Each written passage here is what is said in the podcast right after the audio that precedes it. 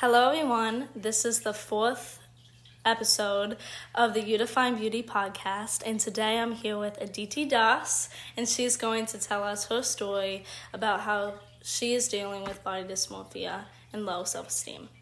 So, Aditi, tell me a little about yourself and how you know me and your story about body dysmorphia. So, hi guys, my name is Aditi. Um, I know Angie because in ninth grade we met uh, Mm-hmm. when we both joined the gymnastics team. um, so when it comes to my story about body dysmorphia, I would say it started around elementary school. Um, I gained a lot of weight in third grade, Mm-hmm. and at first it didn't really affect me because I didn't really realize that I was gaining this weight, and like I'm so young, like no one really says anything when you're young. Um, but then I went to go visit my family that same year, and they just would not stop making comments about like they wouldn't say I was fat, you know, they wouldn't use that word, but they would say like, "Oh, you're so chubby. Oh, you've gained a lot of weight," and like, I don't think they realize that those words also affect you the same way, and like it did. It got to me and obviously hurt. Like I'm a little kid. Mm-hmm. Um, and that was probably like my first experience of like me being self conscious about my body and being Yeah. uncomfortable with my body. Yeah. So, we just heard how body dysmorphia affected you before, but how does body dysmorphia affect you now? So I would say it still affects me. I don't think in the same way that it used to. I think I was definitely much more self conscious when I was younger, and um, but at the same time, um, I wasn't const. It wasn't a constant obsession over like my weight and how I looked. Mm-hmm. Um, but I feel like today, I'm more confident than I was, mm-hmm. and I mean, it's also unrelated to my body. I've gained a lot of confidence, but Yeah. at the same time, I feel like every time like I look in the mirror or every mm-hmm. time like I'm changing or something, like I think it's just become so like ingrained in my head to look at my like the first thing I do is look at my body and Yes, just exactly. like have negative comments in my head and just like go straight down that like negative mindset. Mm-hmm. So I think like definitely it still affects like me day to day and everything. Yeah. Yeah. I know in the last like two years, my body dysmorphia has gotten better because three years ago I would look at myself in the mirror and I just had to keep changing my outfit because like I couldn't I couldn't just pick something. And I actually remember everyone always says like when you have body dysmorphia you usually tend to go with sweatpants or sweatshirts, but I was actually the opposite mm-hmm. because when I wanted to wear like when I thought I thought I always looked bigger in those type of clothing. So now last year I actually stepped up out of my comfort zone and I finally started wearing sweatpants and that those are my now best friends. Jeez, they're so comfortable. But now I know if I'm having a bad day and I know that my body dysmorphia is getting to me, I don't look at myself in the mirror because I always plan my outfit the day before and I don't change it, and that's why. That's such a good way to because if you, about yeah, if you already have an outfit, you can't change it. I don't allow myself to change it, even though I feel bloated or I don't look good in it. Well, you already picked it, so you have to get over it and wear it. So that's what I do now. So I don't have to keep changing my outfits or miss the bus because of it. but yeah, that's what I do. So now we're gonna go on to another question, and it's how do you deal with people criticizing your body now? So it definitely still gets to me because it just reminds me of how I used to be treated when I was little. Mm-hmm. Today it's actually different. It's more of like, oh, like you don't eat enough, like oh you're always mm-hmm. dieting, like Yeah. and I don't really notice that. I feel like I do eat well, and so like obviously it gets to me because it's like people are making comments about like what I'm eating and how I'm eating and how much I should be eating. So like it still does get to me, and obviously like you sometimes like motherly figures, whether it's my mom or my mm-hmm. aunt, like they'll still say something about like a certain top that I'm wearing, and mm-hmm. like like I said, like it still like gets at me a little, but I've learned to like be okay with it. I've mm-hmm. learned to not worry about them because like I'm confident in my body and that's all I think about. Like I know I look good in it and Mhm. like I am happy about like what I wear and everything. So I honestly like feel like I've come into myself more when it comes to those comments. I've learned to Yeah. just like ignore them because they don't matter to me because I know myself better than anyone. Mhm. So Exactly. I feel like when it comes to people saying that I have too much diet restrictions, because obviously I do, because I'm lactose intolerant, gluten free, but that's something that I had to live with, and because of that, I did lose so much weight. But when people say things like, "Oh, you're always on a diet," or "You look too skinny," or something like that, I'm at the point that I like and love my body just the mm-hmm. way it is, and I know that if somebody says something like that to me, like I'm just gonna brush it off. Now we're gonna jump to another question, and this question is What tools do you use to help you with your body dysmorphia? So I think that the biggest tool for me that I used was like a change in mindset. Mhm. So if I look at myself in the mirror and the first thing I think of is a negative comment, I try to like tell myself, uh, like I try to compliment myself. Exactly. That's like the exact opposite. Mm-hmm. So like if I'm like, oh, like I feel so big in this, I'll be like, no, I look beautiful. I look pretty. Like Yeah. I'm confident. Like I am comfortable in my skin. Like things like that. I love So- that. That's affirmations right there. um, and then another thing is honestly like sometimes listening to people or like talking to people Mhm. um, about like their own stories or like even like, Yeah. for example talking to you about it like it just helped me so much is because like you can relate and it's like Exactly. it helps you feel like you're not alone mm-hmm. because having like those thoughts and keeping it to myself just kind of like made it worse because it just like built up. Exactly. So definitely like talking to people about it helps Oh, yeah. too. I know for years I thought nobody felt this way, and that's why one day I just like burst. Like, and I was talking to my mom about it, and that's actually why like I fell into depression because it was in COVID nineteen, and gosh, when everybody Yeah. that was just a bad time for everybody. I feel like, but because of that time, I finally opened up to my mom, and she helped me get a therapist, and that's when I started talking to her about it, and that's how I started to actually realize that I'm not alone. But I know some people are not always going to have the ability to have a therapist. So there are other resources that people can use, like talking to their friends or family. But if you don't even feel comfortable with that, you can even write it down in a journal. And so now I don't go to my therapist anymore, but I do journal daily because it just helps me like relief with everything in my life and just talk about anything to myself, honestly. And I do the week the weekly affirmations I post on my Instagram and TikTok and everything. But yeah, right when I wake up, I just say I'm beautiful. I'm going to have a great day. I say that every day, even though even though I'm tired, I don't want to wake up. No, I have to say that I'm going to have a good day, unless it's not going to be a good day. But always waking up and giving yourself like a positive mindset, it honestly helps you so much throughout the day. So, yeah.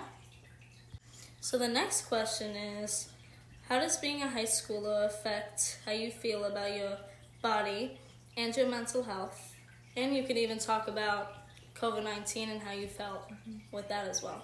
So I definitely think high school is very hard. Yes. Um, like I think you're just going through so many changes and just like dealing with so many things at the same time. It starts to become a lot. Mm-hmm. Um, I definitely think I started being more like critical of myself in Mhm. high school because you're kind of like changing the way you dress and like you're Yeah. changing like how you present yourself Yes. and you like there's just so many changes that like You're finding yourself. yeah like- exactly and i feel like when you're little you don't realize things you're not as self-aware so like exactly. i feel like you know like ignorance is bliss Mhm, like yeah. sometimes it is because like when you get older you start like learning things you start like realizing things and it's not fun it's not happy it's not the best all the Yeah. time and like you're just like even like friendship changes Oh, relationships definitely. like there's just so much that like being in high school like get like it just so many obstacles. Mm-hmm. But like I think like dealing with all these as a high schooler has helped me realize that like if I can get through this, I can get through anything. Oh yeah. Yeah, and Yeah. I feel like it's honestly helped me grow as a person too because like when you fall down, you get back up. Like those type of things, like you have to be resilient and everything. So Yeah. yeah, I know 10th grade, I feel like in the beginning of the year was the hardest for me. Just because I lost a lot of friends in the beginning. I thought they were my real friends, but they were they were not real, they were fake friends. Um, but because of that, that's actually how me and you Yeah, became really close. And I honestly hit rock bottom with like I felt like I had no friends at that time, but then because of you and a couple other people, that's where I met my real friends, and that's how that's who I hang out still with now. And like, but I feel like if I didn't have that happen to me, like I would still be with the fake people. But what I'm trying to say is, yeah, I was friends with those people in middle school, mm-hmm. but you're not gonna still be friends with them in high school. But that's okay. In middle school, I was always like, I'd rather have like 20 fake friends than one real friend. know, like, yeah. I'd rather be popular, blah, blah. But honestly, when you hit high school, it's the exact opposite. Mm-hmm. Now, I am a firm believer, believer that having one friend is better than having a hundred like fake friends Yeah. because that one friend will stick with you forever with mental health with food disor- disorders and with everything like that so that's another thing that i wanted to say too because you also have like um, food restrictions too Yeah, and that's yeah. something that we also have in common as well so yours is acid right yeah, yeah it is. so when did you find out about that So it was in like 2020, okay uh, like towards the end. yeah Um, I was like in the morning, like I'd be throwing up. Like it was just so bad. Like it was like to the point where it felt like there was something stuck in my throat. Like it was just really bad. So we went to the doctor and they found out I had acid reflux and like yeah I was put on medication, but the main thing they told me was like dietary restrictions. yes So it basically meant like fried foods, things like like tomatoes, lemon, anything acidic, like Mhm. soda, things like that. And like when you think about it, it's like oh, like that's so easy. But Oh, no. sometimes Oh, yeah, there exactly. are situations like where you just can't. You want to and you can't. And you have Mm-hmm. to restrict yourself. And like sometimes you don't even realize that like those are in foods, like everyday Yeah. food sometimes. And so like it was definitely difficult. But like I've grown to find other things to like to have instead of those and people Exactly. actually like that's part of like today like a lot of Mhm. people making comments because Yeah. um like there are certain foods that I don't eat that Yes. my mom makes for example and so like when we're all eating together Mhm. everyone is just on me like oh why aren't you eating this why aren't you eating Yeah, that yeah. and so like it just like I get almost like speechless because Yeah. like I know It's it's, a fault, yeah like, exactly. exactly. like I know it's a medical Mhm. reason but at the same time like it just makes me think about like they're probably thinking I'm watching my weight they're probably making Yeah. some kind of comment about my weight but like Yeah. yeah, it does affect you in a lot of ways Yeah, I know. What was it? I think it was like two years ago as well. Mm-hmm. Well, because of you, her doctor actually Oh is the God, one yeah. that made me realize that I was lactose intolerant and gluten free. So shout out to her. But after that, there was so many like I couldn't eat anything, like cookies, Mm-hmm. I know. bread, like nothing. And that's why, especially in lunch, like I eat the same Oh thing my every God. day. and Everybody always has a comment about it, but like I love it. It's always chicken or rice. I eat that every day, and I don't have a problem with it. Like I don't, I don't care Yeah. anymore. I definitely have to say though, the first year was very hard because I used to love ice cream, pizza, and pasta. So whenever somebody was eating that around me, I'm like, get away from me. Like I really like you're annoying me. Please don't eat that around me. But like I'm at the point now that I don't care. yeah But when I'm around like family as well, like they're like, "Oh, you always like how long have you had this Yeah. problem?" I'm like, "For two years now." like what? But they never like remember, and it's okay. Obviously, we don't Yeah. see each other all the time, but it's just like people always think that I'm trying to like lose weight, Exactly, and. I'm not. And I know if I don't see somebody for like over three months, they're like, are you eating? Like, you look skinny. I'm like, no, uh, like, I'm, well, yes, yes, I'm actually eating a lot, but no, I am not skinny. I look the same that I was three months ago. But because I'm going to the gym now and everything, I guess that's why mm-hmm. people are saying that. But I know I, I feel like my body has been the best it's ever been, like, um, physically, emotionally, and mentally. So that's amazing as well.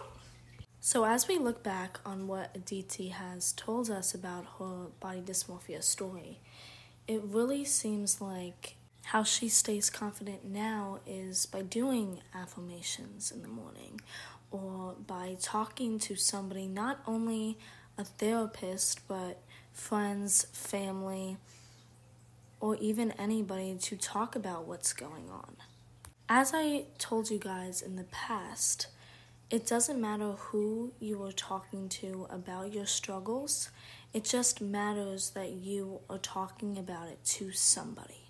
You cannot hold all these thoughts in your head because at the end of the day, that is making you more sad and it's going to make you have more emotions about your body in a negative way. And again, if you feel like you don't have anybody to talk about what is going on, you can always direct message me on any of my social medias. You can always journal.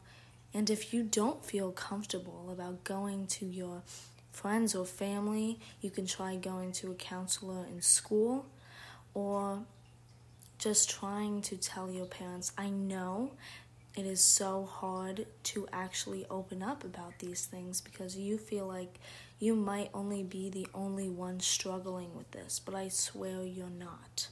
I would have to say the hardest thing that I went through with my body dysmorphia journey was actually opening up to my mom about how I felt about my body. But I'm so glad that I took that risk and I told her about what has been going on because I know if I never told her about how I felt, I would have never had a therapist and realized how much my body is actually beautiful. And I would have never started a website, started a podcast, or even went to so many schools and talked to over 2,500 students to teach others how to love their bodies. None of this would have happened. Speak up and talk to my mom about how I was feeling. There are so many different tools on how you can gain confidence in your body and how to gain self esteem.